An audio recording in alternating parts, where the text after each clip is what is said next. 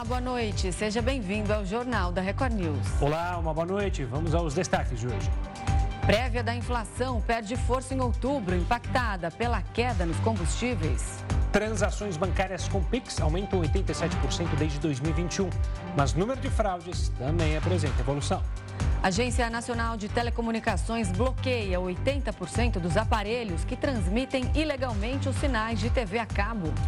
Furacão Otis volta a provocar estragos na cidade de Acapulco, no México, e moradores seguem isolados. Polícia norte-americana procura por homem que matou pelo menos 18 pessoas nos Estados Unidos em mais um caso de massacre. E ainda, Israel diz que matou um dos arquitetos dos ataques terroristas do Hamas.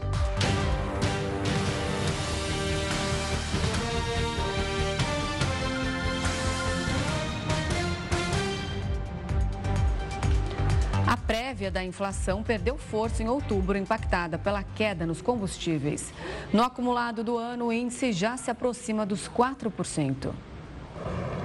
Segundo dados revelados pelo IBGE nesta quinta-feira, a prévia da inflação oficial do Brasil desacelerou e avançou 0,21% em outubro.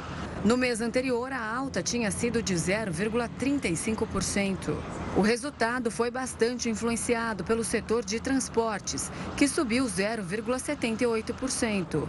No grupo, a maior variação veio das passagens aéreas, que aumentaram quase 24%. Já os combustíveis ficaram 0,44% mais baratos. Entre eles, a maior queda veio da gasolina, que recuou 0,56%. O etanol e o gás veicular desvalorizaram 0,27%. O único combustível que subiu foi o óleo diesel, com alta de 1,55%. Com o resultado de outubro, o IPCA 15 agora acumula alta de 5,05% nos últimos 12 meses e continua acima do teto da meta perseguida pelo governo de 4,75%. No ano, a variação da inflação é de quase 4%. E não foram apenas os combustíveis que ficaram mais baratos em outubro. O preço da alimentação e bebidas caiu pelo quinto mês seguido. Nesse período, o grupo já recuou mais de 2,5%. De acordo com a prévia da inflação oficial divulgada pelo IBGE, o grupo de alimentos e bebidas ficou 0,31% mais barato entre outubro e setembro. Com isso, são cinco meses seguidos de queda. De junho a outubro, o setor já recuou 2,64%. No acumulado do ano, a variação é um pouco menor, de 0,54%. De acordo com o IBGE, desde 2017 não havia uma sequência tão grande de queda no grupo de alimentos. E a expectativa é que nos próximos meses os preços continuem caindo. O que a gente tem observado é um movimento e também uma conjunção de baixas de preço, por exemplo, em todas as proteínas. O frango teve baixa, a carne bovina teve baixa, a carne suína teve baixa. Então, tudo isso tem contribuído para que o consumidor passe a consumir mais. O mais relevante de tudo isso é que ele está colocando mais outros produtos que ele não colocava no seu carrinho de compra. E isso tem feito, então, o consumo manter em crescimento de uma forma mais firme ao longo do tempo. A alimentação em domicílio também ficou mais barata em outubro. O impacto no grupo veio da queda no preço de alimentos como leite longa-vida, feijão carioca, ovo de galinha e carnes. Se por um lado comer em casa está mais barato, a alimentação fora do domicílio fica cada vez mais cara. Em outubro, a média de preço subiu 0,38% e o grupo já acumula 38 meses consecutivos de alta.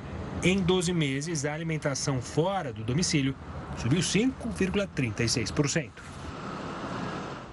Desde a criação do PIX em 2021, as transações bancárias aumentaram 87%, mas as fraudes também subiram. De acordo com o Banco Central, em 2020, a soma das transações digitais foi de 242 milhões. No ano seguinte, após a criação do PIX, as operações somaram 340 milhões.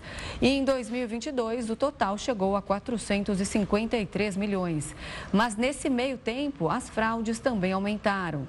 Segundo dados do Banco Central, no primeiro semestre de 2023, foram 365 milhões de tentativas de golpe em canais eletrônicos. O Tribunal Superior Eleitoral suspendeu o julgamento das ações contra a chapa de Jair Bolsonaro e de Braga Neto. O placar estava em 2 a 1 pela condenação do ex-presidente. A repórter Nathalie Machado traz mais detalhes sobre o caso. Boa noite, Nathalie. A audiência já tem data para ser retomada? Olá, Gustavo, Renata, boa noite. Boa noite a todos. Sim, já tem data. A previsão é que aconteça esse julgamento na próxima terça-feira, dia 31. Vale lembrar que essa é a terceira sessão que vai ser realizada para análise desse caso. São três ações, três processos que pedem a inelegibilidade do ex-presidente Jair Bolsonaro. Todos eles referentes à atuação da chapa Bolsonaro-Braga Neto no 7 de setembro do ano passado, onde foi comemorado o bicentenário brasileiro. Então, o argumento nos processos é que Jair Bolsonaro e Braga Neto teriam aproveitado da máquina pública para se promover eh, diante ali das eleições, por promoverem também eventos em Brasília e no Rio de Janeiro, eventos que teriam sido pagos com dinheiro público e também exibidos na TV Brasil. Bom, hoje o relator do caso, o ministro Benedito Gonçalves, ele já votou e votou a favor da inelegibilidade de Jair Bolsonaro, mas não votou, mas também votou contra a inelegibilidade de Braga Neto que já foi ministro de Jair Bolsonaro. Além disso, aplicou uma multa de 425 mil reais para Jair Bolsonaro e aproximadamente 200 mil reais para Braga Neto. Outros dois ministros também votaram. Votaram. São ele e o Floriano Azevedo, que acompanhou em parte o julgamento do relator para o ministro Floriano Azevedo. Jair Bolsonaro deve ser, sim, uh, deve se tornar inelegível, já Braga Neto não. E o terceiro terceiro ministro a, a, a votar, desculpe, foi o ministro Raul Araújo, que entendeu que Jair Bolsonaro e Braga Neto não devem ser responsabilizados nesse caso. A sessão continua na próxima terça-feira. Agora, vale lembrar que o ex-presidente Jair Bolsonaro ele já é inelegível pelo TSE, considerado inelegível devido a um julgamento que houve também ali na corte em junho deste ano. Esse processo, na ocasião, foi referente à reunião do ex-presidente Jair Bolsonaro com embaixadores, onde, na situação, naquele caso, ele falou mal do processo eleitoral brasileiro. E isso teria sido, teria sido não, isso foi transmitido ao vivo pela TV Brasil também. Bom, a expectativa é que esse julgamento volte a acontecer na próxima terça-feira, como eu disse a vocês, e ainda faltam os ministros Carmen Lúcia, André Ramos, André Ramos Tavares, Nunes Marques e Alexandre de Moraes votarem. Gustavo, Renata. Tá certo, Nathalie, muito obrigada pelas informações. Uma boa noite para você. E hoje o governo do Rio de Janeiro revelou que a polícia descobriu um plano para um atentado contra o governador Cláudio Castro e sua família. Quem tem mais informações é a repórter Tuane Dossares. Boa noite, Gustavo. Boa noite, Renata. Depois da revelação desse plano de atentado, o Gabinete de Segurança Institucional do Governo do Estado reforçou a segurança do governador Cláudio Castro, da sua esposa e também dos dois filhos do casal. De acordo com uma nota divulgada pela assessoria de imprensa, o plano foi descoberto depois da onda de ataques da milícia ao transporte público na zona oeste da capital fluminense. O governo afirmou que as informações estão sob investigação para que os autores sejam identificados e punidos. Os atos de violência da milícia aconteceram depois da morte de Mateus da Silva Rezende, conhecido como Faustão. Ele era apontado como o segundo homem na hierarquia do grupo que atua naquela região. Ao todo, foram 35 ônibus incendiados e a estimativa é que o prejuízo tenha sido na casa de 30 milhões de reais.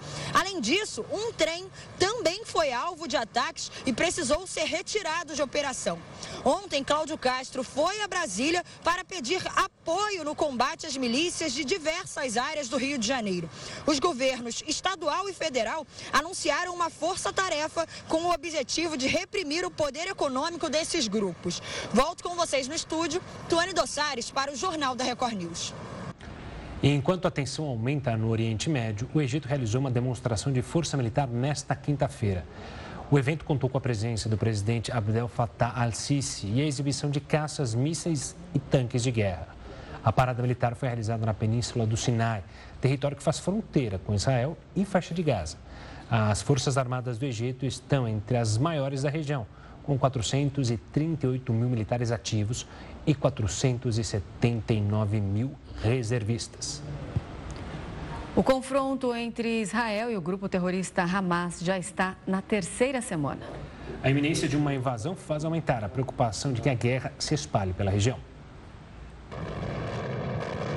Na faixa de Gaza, o conflito se intensifica contra um inimigo que se preparou para o confronto e recrutou militantes para enfrentar Israel. O que se imaginava que antes seriam dois, três, quatro mil é, possíveis terroristas ou militantes, vamos dizer assim, do Hamas, é, hoje já se estima em algumas é, dezenas de milhares. Enquanto fazem a ofensiva em Gaza, as forças de defesa de Israel também agem em outras frentes. Na fronteira com a Síria, bombardearam alvos militares do país vizinho em resposta a ataques que teriam sofrido. Na fronteira com o Líbano, o combate a outro grupo terrorista mobiliza o exército israelense. A ameaça ali é do Hezbollah. Para esse especialista, a disposição do grupo em aumentar os ataques contra Israel é o maior risco imediato de expansão do conflito conflito envolveria outros atores, e claro, daí seria uma escalada. No caso, você tem dos Estados Unidos de um lado, China, Rússia e também o Irã e outros países que teriam, de certa maneira, apoiado o Hamas. Sem qualquer indicação de um caminho para interromper os combates, o conflito entre Israel e os terroristas do Hamas pode levar a uma instabilidade ainda maior na região. Para especialistas, alguns países que, assim como grupos terroristas, não aceitam Israel como um Estado soberano, podem ter um envolvimento maior na guerra.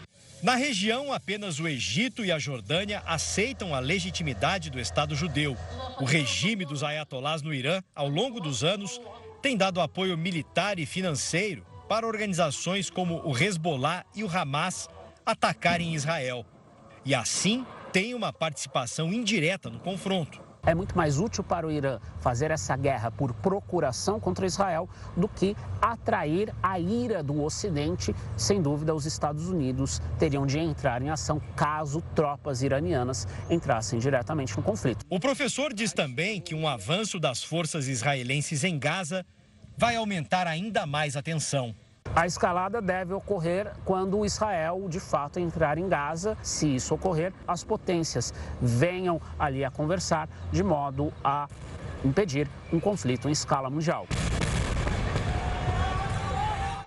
E um palestino relatou para um militar das Forças de Defesa de Israel que o Hamas fechou uma estrada e atirou contra quem tentou sair da zona de guerra no norte da faixa de Gaza.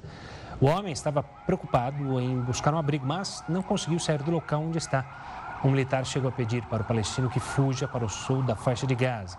No início da guerra, Israel chegou a espalhar panfletos em árabe para orientar a população a se dirigir à fronteira com o Egito.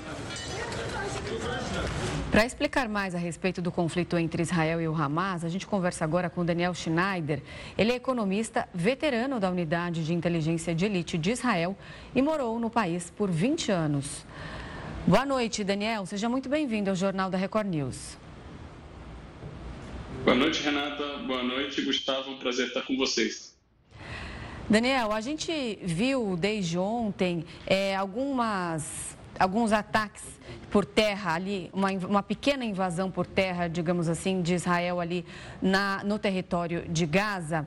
A gente pode dizer que essa invasão terrestre está realmente começando.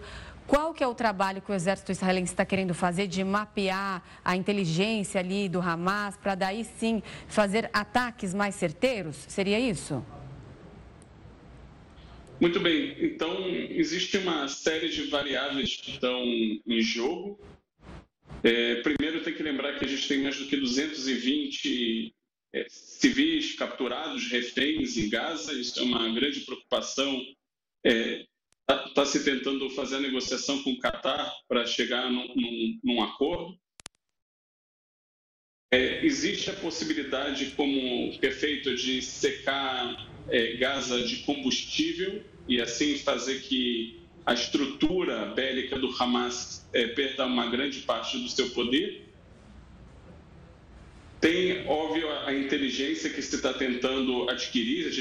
eles sabem que Israel faria um contra-ataque. Então, conhecer quais são essas armadilhas, fazer é, e atingir pelo alien nessas estruturas. E você tem, por fim, a, a, a dar a, a, chance dos civis realmente fugir para o sul de Gaza para é, poder minimizar é, danos colaterais nessa guerra. Além de tudo, e por último, é, é existe essa guerra não é de verdade uma guerra só entre Israel e o Hamas, como foi dito aqui anteriormente. É, existe um país que é o Irã, que tem tentáculos, ele está dominando o Líbano, o Iraque, o Iêmen, a Síria e agora Gaza. É, então isso deixa de ser só um problema israelense e começa a ser um, um, um problema para todo o Oeste, é, que tem um país com esse intuito imperial. Daniel, pegando esse gancho, uma boa noite também da minha parte, é, isso transforma é, justamente essa guerra num dificultador para Israel? Porque, como a gente viu na reportagem, você bem seletou, o Irã ele não entra no combate diretamente. Ele usa artifícios para incentivar a continuação, seja financiando o Hamas ou qualquer outro grupo terrorista. O quão é mais complicado para Israel lidar com essa situação em que uma nação acaba entrando na guerra por procuração? Muito bem, já, já tem evidências que o Irã, é, de forma indireta, lançou mísseis do Iêmen, foram interceptados é, de guerra americanos. É, também existe evidências que parte desses mísseis foram interceptados, é, interceptados pela Arábia Saudita. É, então, existe um eixo do mal aqui que se está se formando. O, o, o Irã também está abastecendo a Rússia contra a Ucrânia. É, então, está se formando aqui dois blocos é, novamente muito parecido com a Segunda Guerra Mundial, os bloco dos países pró-liberdade, o Oeste, e aqueles países que querem um, um outro tipo de ordem mundial. É, Para Israel, sim, isso é um desafio, especialmente se a gente sair de um, um, conflito que é de um território que é Hamas, de um, uma força limitada, e passar para ser dois ou três, por exemplo, com Hezbollah no Líbano e, e é, com a Síria é, no norte. Então, é, ainda tem que ver o desenrolar de como isso, acredito que todos estão fazendo os cálculos. A Hezbollah teve um sucesso operacional, do ponto de vista dela, fantástico naquele sábado do dia 7 de outubro. Porém, do ponto de vista estratégico, foi um erro mortal. É, ela aprendeu a fazer mísseis, mas aparentemente ela deixou de aprender as lições da história. Na Primeira Guerra Mundial, reinados como o austro-húngaro, o alemão, a Rússia e o Império Otomano deixaram de existir. É, aqui, provavelmente, o Hamas vai deixar de existir um ano de hoje como uma força militar e governamental. Foi um grande erro estratégico do Hamas. Acredito que isso preocupa muito o Irã, é, tentar manter o seu aliado vivo, né? Daniel, a gente teve informações hoje de que a Rússia estaria negociando com integrantes de, do Hamas a libertação dos reféns. Aí eu te faço duas perguntas. Primeiro, seria uma estratégia é, do grupo terrorista de negociar justamente nesse momento que começa a haver ali algumas entradas por terra é, de Israel no território deles? E segundo, qual seria o interesse da Rússia é, nisso tudo? Talvez até de alguma forma tirar vantagem para com a guerra que trava é, contra a Ucrânia já há quase dois anos? Sim, é, é, tem, tem que lembrar da importância estratégica dessa região É, talvez para lembrar da importância estratégica dessa região, a gente tem que voltar em dois momentos históricos. O primeiro em 1956, quando o então presidente da, do Egito, Sadat, fecha o, é, o canal de Suez. Né? Vocês com certeza lembram, é, em creio, dois anos atrás, quando um navio ficou preso no canal de Suez. O canal de Suez, que fica no Egito, é, o custo de manter ele fechado por dia é em torno de 50 bilhões de reais a diária de manter ele fechado. É o caminho mais curto entre Europa e é, a Ásia. É, e o segundo é o preço do petróleo. Na guerra é, de Yom Kippur, em 1973, o preço do petróleo, com uma força, os países que fazem parte da, da OPEC né, é, fizeram um embargo e o preço do petróleo subiu de 3 dólares em 1973 para 12 dólares em 1974. É, então, todas as grandes potências têm o interesse de ter um envolvimento nessa região, devido tanto ao canal de Suez, tanto ao petróleo e, e tanto as oportunidades políticas que podem aparecer aqui. É, é natural que a Rússia queira estar envolvida, é, tem que lembrar que historicamente ela, sempre, ela teve envolvida na Guerra Fria, ela dava suporte aos países árabes. É, e depois da dissolução da União Soviética, ela perdeu a grande, a grande parte da influência que ela tinha. É, é acredito que para o Putin e talvez para Xi Jinping também, o fato que essa guerra pode tirar a concentração dos Estados Unidos na Ucrânia e em Taiwan pode ser, pode ser um ativo estratégico para esses dois países.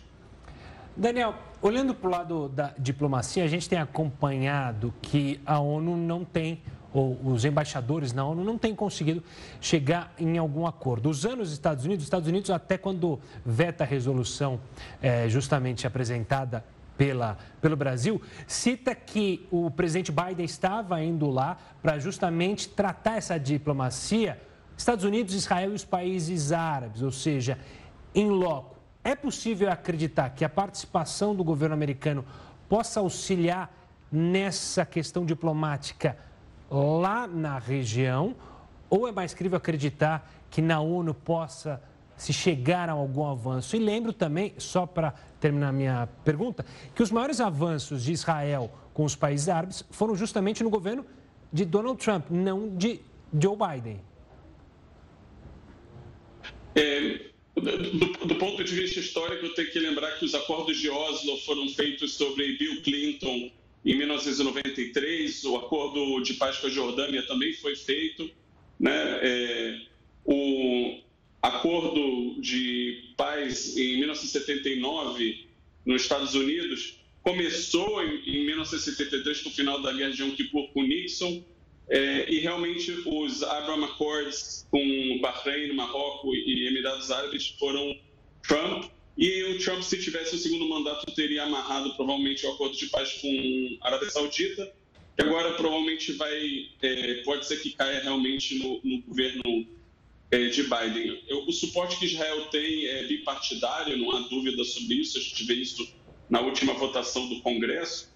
É, então, é, não, há dúvida que os americanos entendem que dessa parceria importante de ter um país liberal, democrático, capitalista, dentro do Oriente Médio, um parceiro de longa data. Daniel, a gente está vendo acontecer é, essa Assembleia Geral da ONU aí de urgência, depois de várias reuniões do Conselho, quando não se chega a nenhuma conclusão. É, amanhã vai ter uma outra votação nessa Assembleia. Dá para se esperar algum tipo de resolução prática? Porque o que a gente está vendo até agora são esses embates entre países, principalmente de olho cada um na sua política externa. Sim. É, o, o, eu, eu, acho que do, do, é, do ponto de vista do Brasil, que o Brasil poderia fazer é ser um pouco mais pragmático no que ele pode fazer e, e menos se posicionar como uma superpotência, o que ele ainda não é. O, é, é, é ajudar a tirar as mulheres e crianças da zona de guerra. Isso é algo que o Brasil pode fazer, isso é algo que a América Latina pode fazer. É, do ponto de vista dos, país que, dos países que estão querendo se mostrar como pacificadores, pedindo a paz, é exatamente o contrário. Né? Todo, é, se a gente se lembra de Chamberlain vindo, que ele fez a paz, a paz em nossa geração, né? no, é, no, em 1937, alguma coisa assim, é, e, e, foi exatamente aquilo que trouxe a guerra. Você não consegue fazer paz com terroristas, é, você não consegue fazer mal com esse paz com esse mal puro. Ele tem que ser erradicado pela raiz e só então o povo palestino vai ser libertado. Da mesma forma que os Estados Unidos libertou a Europa do nazismo na Segunda Guerra Mundial, tem que libertar o povo palestino desse câncer que é o Hamas. Isso vai abrir uma oportunidade de fazer a paz, como Israel conseguiu ter nos anos 70 com o Egito, como se conseguiu fazer nos anos 90 com a Jordânia. Precisa criar essas condições. A força militar é o meio, mas a política é o fim, e o fim é a paz. Não dá para fazer paz enquanto tem essa organização terrorista. Daniel, fazendo um paralelo é, com a guerra da Ucrânia, é, entre Ucrânia e Rússia, a gente, muitos analistas diziam que quando a guerra começou lá na Ucrânia, a Rússia tinha a intenção de ter uma guerra rápida. Já a Ucrânia era interessante alongar o conflito. É possível dizer se Israel pretende fazer uma guerra rápida ou longa contra o Hamas? Lembrando que Obviamente que em Gaza há é, combatentes do Hamas, mas os grandes líderes não necessariamente estão lá na faixa de Gaza. Sim, os líderes do Hamas estão no, no Catar, né? É, o entendimento do governo é, israelense e do exército, das forças de defesa de Israel hoje, é que essa guerra será de anos, não de dias, semanas, meses, mas de anos. É, essa é o isso para atingir o objetivo da erradicação do poder do Hamas bélico, militar e é, político, governamental. E dentro desse projeto, a, estabelecer uma alternativa viável, provavelmente com a autoridade palestina, que hoje é responsável pela Cisjordânia, e tentar ajudar ela a criar as condições para que ela possa governar Gaza também. Tá certo, nós conversamos com Daniel Schneider. Daniel, muito obrigada pela entrevista. Uma boa noite para você. Até mais. Obrigado, Gustavo. Obrigado, Renato. Uma boa noite. Valeu, uma boa noite. E vamos voltar ao Brasil porque temos novidades nas demissões da General Motors. O número de cortes chega a 10% do total de trabalhadores da montadora em São Paulo. Após serem alertados do corte no último final de semana, agora o número de trabalhadores que perderam o emprego foi divulgado pelo Sindicato de Metalúrgicos. São 1.200 trabalhadores que receberam o aviso, não faziam mais parte da empresa e que deveriam procurar o departamento pessoal para dar a baixa na carteira. No Brasil, a GM tem três fábricas: São José dos Campos, São Caetano do Sul e Mogi das Cruzes, e empregava até então 12 mil pessoas. Após as demissões, os funcionários decretaram greve e desde segunda-feira as fábricas estão paradas. A empresa alegou os cortes a uma nova readequação do mercado. E a greve dos alunos da USP se aproxima da sexta semana e, por enquanto, não há uma solução próxima. Para pressionar os grevistas, a reitoria ameaça reprovar quem não voltar para as aulas. Os alunos decidiram paralisar as aulas no dia 18 de setembro após reivindicarem melhores condições e a imediata contratação de professores para repor o quadro docente. Alguns cursos tiveram as aulas interrompidas por falta de professores. O reitor, então, autorizou a antecipação de concursos e a contratação imediata de 148 professores temporários, mas mesmo assim a greve continuou. E agora a direção da Universidade de São Paulo determinou que o calendário estudantil não poderá sofrer mudanças e que as faltas registradas neste período de paralisação não serão abonadas. Isso pode provocar a reprovação daqueles alunos que ainda não voltaram a estudar. Hoje, a greve continua em duas unidades: a Faculdade de Filosofia, Letras e Ciências Humanas e na de Artes, Ciências e Humanidades. Se esses alunos não voltarem até o final desta semana, a presença mínima de 70% para a aprovação semestral não será possível. Levantamento do Observatório do Clima mostra que o Brasil produz 1,8 bilhão de toneladas de gases do efeito estufa apenas com produção e distribuição de alimentos. É o que a gente fala daqui a pouco aqui no Jornal da Record News. Um levantamento do Observatório do Clima mostrou que o Brasil produziu 1,8 bilhão de toneladas de gases do efeito estufa apenas com produção e distribuição de alimentos. Os dados são referentes a 2021. De acordo com o estudo, esse tipo de emissão equivale a 73,7% de tudo o que o Brasil emitiu naquele ano. A maior parte dessa fatia é referente à agropecuária, principalmente no que diz respeito ao desmatamento para converter terras em pastagens e ao metano proveniente dos arrotos dos bois.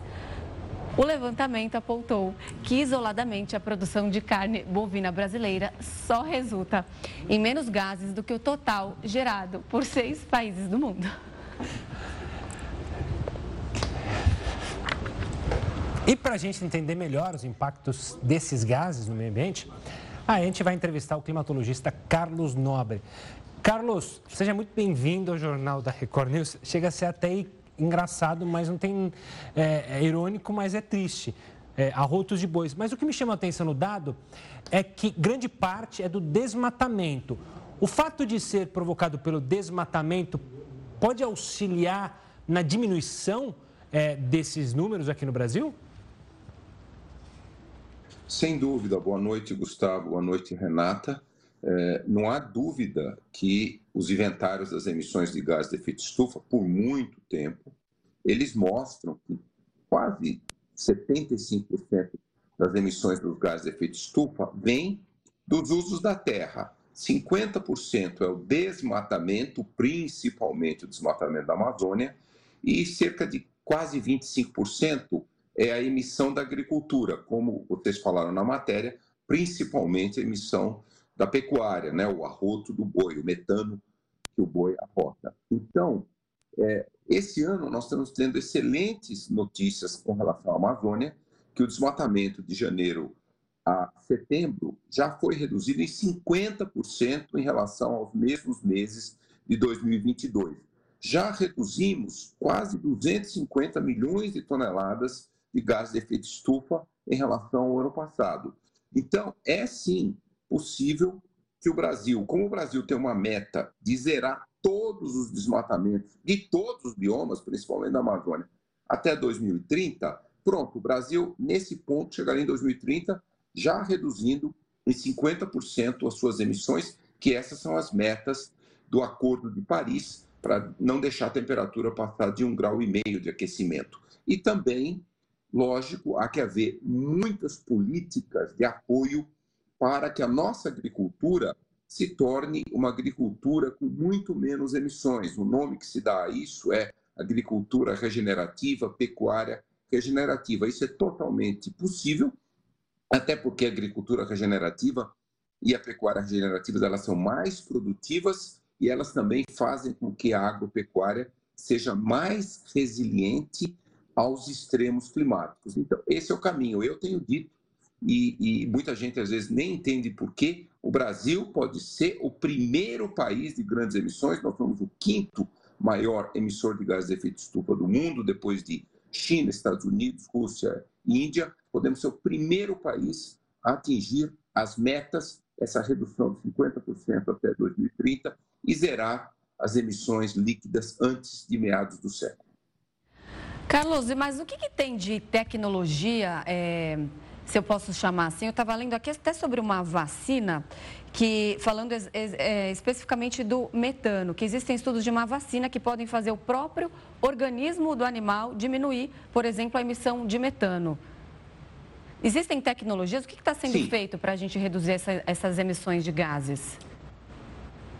É, de toda a agricultura mundial, é o gado que mais emite gás de efeito estufa, principalmente o metano. E aí, várias, vários avanços tecnológicos são feitos para até uma ração para o gado, que ele tem menos a fermentação entérica que gera o metano, e também uma vacina que faria o gado emitir menos metano. Então, essas são várias soluções tecnológicas que são feitas. E outra também é o que é a chamada, como eu falei, pecuária regenerativa, sistemas integrados lavoura, pecuária, floresta. Já há várias fazendas pecuárias no Brasil que implementaram esse sistema. Elas fazem o solo absorver muito carbono, muita matéria orgânica e compensa bastante as emissões do gado. Então já há até bons exemplos, ainda em número muito pequeno, de fazendas pecuárias que quase quiseram as suas emissões de gás de efeito estufa. Carlos, então, pelo que deu para entender, é, diminuir os, os gases do efeito estufa na agricultura, na agricultura e na pecuária não quer dizer diminuição de produção. Na verdade, dá para você fazer tudo isso e ainda aumentar a produção, que é um enorme desafio para o mundo, afinal, são 7 bilhões de humanos é, aqui na Terra e um dos desafios é justamente ter alimentação para todos.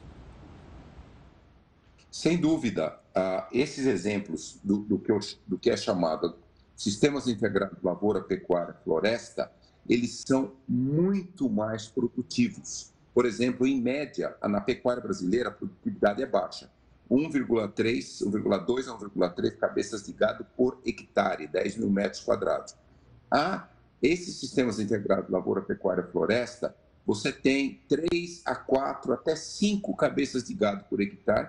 É uma produção muito maior, é uma produção que mantém também a fertilidade dos solos, porque você tem a pastagem, o gado fica ali se alimentando, depois ele sai, aí você planta uma cultura agrícola ali, ela restabelece os fertilizantes e, e você vai circulando o gado. Isso é muito mais produtivo, o gado engorda muito mais rápido. Então, isso já há plena demonstração. A Embrapa já desenvolve esse tipo de pecuária regenerativa há mais de 20 anos. Nós estamos da escala, né? O número de fazendas que já praticam alguns desses sistemas integrados, eles não passam de 8% das fazendas pecuárias no Brasil. Então, nós precisamos realmente dar uma enorme escala. Com isso, vai se utilizar uma área muito menor, quase 1,6 milhões de quilômetros quadrados. São pastagens da pecuária. Nós podemos reduzir isso para 800 mil quilômetros quadrados e aí nós teremos uma imensa área, por exemplo, para projetos de restauração florestal que combatem a emergência climática com o bioma, com a floresta recrescendo. Então, esse é o caminho que o Brasil tem que tomar. Carlos, muito obrigada pelas explicações, pela sua participação aqui no Jornal da Record News. Uma boa noite para você. Até a próxima. Até a próxima. Muito boa noite. O governo federal criou um comitê para combater notícias falsas sobre vacinas. A ideia é realizar campanhas e parcerias para esclarecer conteúdos sobre os imunizantes. Um comitê interministerial foi criado pelo governo para combater a disseminação de notícias falsas sobre a vacinação. Chamado de Saúde Consciência, o programa prevê ações como campanhas e acordos com veículos de comunicação e plataformas digitais. Além disso, um site da iniciativa foi colocado no ar com informações confiáveis e um canal de denúncias, caso alguém tenha suspeita de disseminação de notícias falsas. A ministra Anísia Trindade destacou a importância de enfrentar a desinformação para evitar que doenças voltem a circular no país. Não adianta esse avanço científico, tecnológico, não adianta a capacidade de produção se a população não se vacinar. Nós só vamos recuperar as altas coberturas vacinais de pólio, que já foi um motivo de grande orgulho, de tantas outras vacinas, se nós combatermos a desinformação ou fake news, como muitos colocam, porque essa desinformação coloca em risco a vida e coloca em risco a vacinação. O Ministério da Saúde ainda vai criar alertas sobre fake news que forem divulgadas em redes sociais e aplicativos de mensagens. Segundo dados da pasta, as principais desinformações dos últimos meses relacionavam imunizantes como causas de doenças como câncer, AIDS ou diabetes. Novidades no pagamento do IPVA. A partir de hoje, os proprietários de veículos de São Paulo têm uma nova opção para quitar o imposto de propriedade de veículo automotor, conhecido como IPVA. Com o avanço da tecnologia, as pessoas vão poder fazer um Pix e resolver a quitação sem precisar ir ao banco. Até o final do ano, a ideia é permitir que seja feito o pagamento de multas e também a taxa de licenciamento. A Secretaria da Fazenda e Planejamento faz um alerta para as pessoas não caírem em golpes. Só gerar o QR Code de pagamento pelo site oficial e checar os dados. Taxa de juros na Argentina já é a mais alta no mundo. É o que a gente fala no Jornal da Record News. Já já.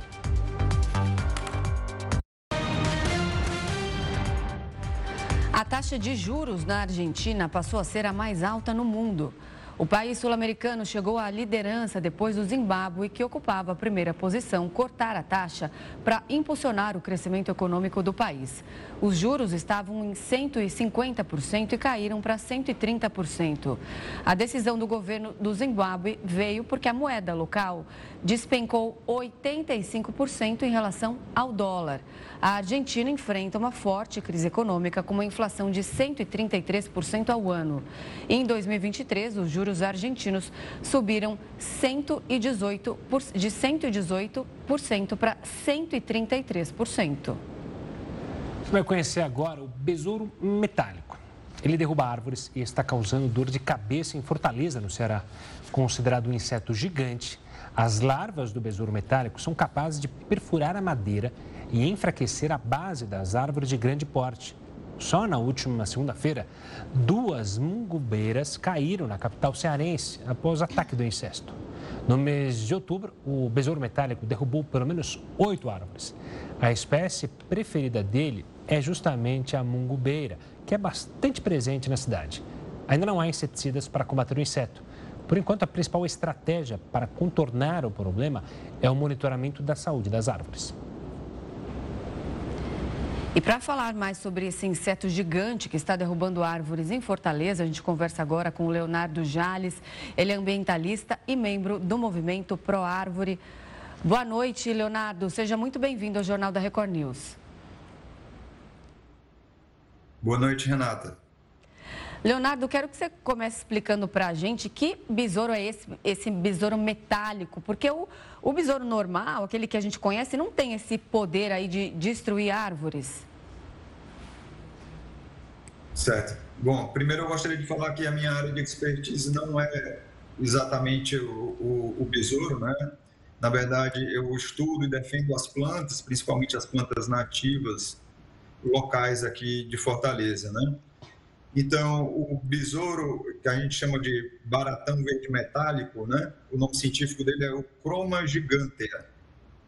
É um besouro bem grande, não é esse besouro que apareceu aí no começo da reportagem. É, a imagem não, não condiz com a espécie, né? E esse besouro é bem grande, ele é esverdeado, tem um verde metálico, né, como o nome popular diz, e ele solta, deposita as larvas dele, os ovos dele, na base do tronco de uma espécie de árvore específica, que é a munguba. E que essa árvore, é, ela existe em grande número na capital cearense. Então, esses, é, esses ovos eclodem e as larvas começam a consumir o lenho do, da árvore, né, o tronco, e se dirigem à base do tronco, consumindo toda a base da árvore e as raízes, o que acaba por ocasionar a queda dessas árvores dessa espécie. E Leonardo, como é o processo para conseguir justamente que as árvores não morram? É, é, preciso retirar essas larvas? É possível fazer essa retirada? A gente contou que há um monitoramento. Como é feito esse monitoramento? É, e o quão preocupante é justamente essa eclosão dessa espécie? Boa noite, Gustavo. Então, na verdade, não está havendo um monitoramento por parte do poder público municipal local, né, que é o órgão competente é, para fazer isso. Infelizmente, né? Então, essas árvores estão caindo aleatoriamente, né, sem a supervisão de ninguém. O ideal é que a Prefeitura Municipal de Fortaleza realizasse, em, em caráter de urgência, um inventário arbóreo de todos os indivíduos dessa espécie, né? Que a, a espécie de árvore é a munguba, que é a paquira aquática, uma espécie de árvore amazônica que foi muito plantada, não só em Fortaleza, mas em todo o território nacional, nas, porque ela se adaptou muito bem ao meio urbano das cidades brasileiras. Então, isso é um problema que pode se repetir em várias outras cidades do Brasil, como já aconteceu em Belo Horizonte há alguns anos. Leonardo, essa mungubeira é uma árvore é, grande, resistente. Quanto tempo ela leva para se formar? Você pode explicar melhor para a gente? Ela é uma árvore grande, sim, e ela tem um desenvolvimento rápido. Por isso que ela é muito plantada no meio urbano, porque é uma árvore requer poucos cuidados, se adaptou muito bem ao meio urbano e tem um crescimento razoavelmente rápido, né? Então ela se torna uma árvore de grande porte e ela tem uma madeira frágil e é por isso que esse besouro ela tem a preferência por essa espécie, né? É, ele encontra uma madeira frágil e palatável para ele, né? Então é como se fosse um verdadeiro banquete para esse inseto, né? Já que essas árvores existem em grande número.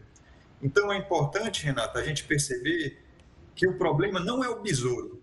O problema, na verdade, é o plantio dessa espécie de árvore, a monguba, em grande número, um número desproporcional. Porque o ideal que a gente deve é, buscar nas cidades é o plantio de espécies nativas de cada cidade, né? E sempre prezando pela diversidade é, inúmeras espécies nativas diferentes compondo a arborização urbana. E o que a gente vê é a lei do menor esforço. Você pega algumas árvores que se dão muito bem no meio urbano e plantam essa espécie exaustivamente. Então, esse é o problema. O problema não é o inseto em si. Leonardo, obrigado pela participação aqui conosco, falando então sobre esse caso. Um forte abraço e até a próxima. Eu que agradeço. Boa noite. O Brasil pode chegar a uma solução para reverter a dependência de cocaína e crack. A possível saída está em uma vacina desenvolvida por cientistas da UFMG. O Brasil só perde para os Estados Unidos em número de consumidores de cocaína. Ao lado do crack, a droga provoca grande dependência nos usuários. Essa realidade impulsionou cientistas da Universidade Federal de Minas Gerais a buscarem um medicamento para inibir os efeitos dessas substâncias. E todo o esforço chegou a um remédio promissor a vacina Calix Coca. Diferente das vacinas de prevenção, ela é uma vacina terapêutica. A função dela é ajudar o corpo da pessoa que é dependente química a produzir anticorpos anticocaína. Esses anticorpos, quando são produzidos, eles se ligam à droga e impedem que ela entre no cérebro e haja no sítio onde ela normalmente estimula. O alvo do medicamento é a região do cérebro conhecida como sistema de recompensa. Quando há uso de cocaína ou crack, essa área é ativada e gera a sensação de satisfação na pessoa. É aí que começa a compulsão pelas drogas. Com a Calix Coca, esse ciclo é rompido e assim os dependentes conseguem continuar em abstinência. Até agora, os testes foram feitos em animais. Ao longo do experimento, os pesquisadores perceberam que houve uma produção significativa de anticorpos contra a substância, isso com poucos efeitos colaterais. Também foi analisada a atuação da vacina em fetos de ratos e o resultado foi positivo. O remédio protegeu os filhotes ainda durante a gestação, o que indica que a vacina poderia ser usada em dependentes químicas que estejam grávidas. A iniciativa garantiu aos cientistas da UFMG o prêmio Inovação em Saúde. Com isso, o grupo recebeu 500 mil euros, o equivalente a 2 milhões e 600 mil reais, para continuar o projeto. Se os pesquisadores chegarem a um antígeno que funcione em humanos e caso ele seja aprovado pela Anvisa, a Calix Coca será a primeira vacina anticocaína e antidroga do mundo a ser registrada e utilizada como medicamento. A ideia é que o remédio seja um aliado a um tratamento multidisciplinar. Polícia procura por homem que matou pelo menos 18 pessoas nos Estados Unidos em mais um caso de massacre. O Jornal da Record News volta já já.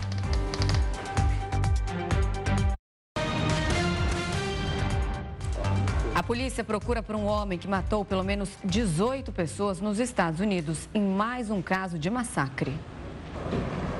Os ataques aconteceram em dois pontos diferentes da cidade de Lewiston, no estado americano do Maine. Um restaurante e também um boliche, os dois com um grande número de clientes. De acordo com a governadora do estado, 18 pessoas morreram e outras 13 ficaram feridas. Algumas estão em estado grave. Nem todas as vítimas foram identificadas. Mais de 100 policiais ainda estão na caça do suspeito, que seria um reservista do exército americano. Um verdadeiro cerco foi montado para encontrar o atirador. Há suspeita de que após o crime, ele fugiu neste carro branco e o abandonou a 12 quilômetros do local. E de lá, teria usado um barco para fugir. O John estava no boliche no momento do ataque e conseguiu se esconder a tempo. Ele conta que antes de perceber que o massacre estava acontecendo, achou que os barulhos fossem de balões estourando. Por segurança, as autoridades mandaram fechar todas as escolas da região. Lojas e empresas também fecharam as portas. Desde o começo do ano, 565 tiroteios em massa foram registrados nos Estados Unidos, provocando a morte de quase 600 pessoas. E o furacão Otis provocou sérios estragos na cidade de Acapulco, no México. Moradores seguem isolados. Nesse flagrante, os moradores se jogam no chão para tentar se proteger dos ventos de 250 km por hora e também da forte chuva. Durante o dia foi possível ter uma noção do que sobrou. Os resorts ficaram totalmente destruídos e a lama invadiu as ruas desta, que é uma das mais importantes cidades turísticas do México. Muitas pessoas permanecem sem energia e sem internet. Os voos foram cancelados e não há ônibus disponível para levar os turistas de volta à capital do país. Não há relatos de mortos e feridos. A expectativa era que o furacão realmente passasse pela região, mas não com tanta força. Ele chegou na categoria 5, que é a mais forte de todas, e os ventos chegaram a 315 quilômetros por hora. O Jornal da Record News fica por aqui. Muito obrigada pela companhia. E uma ótima noite. Fique agora com o News das 10 com o Rezende. Tchau, tchau.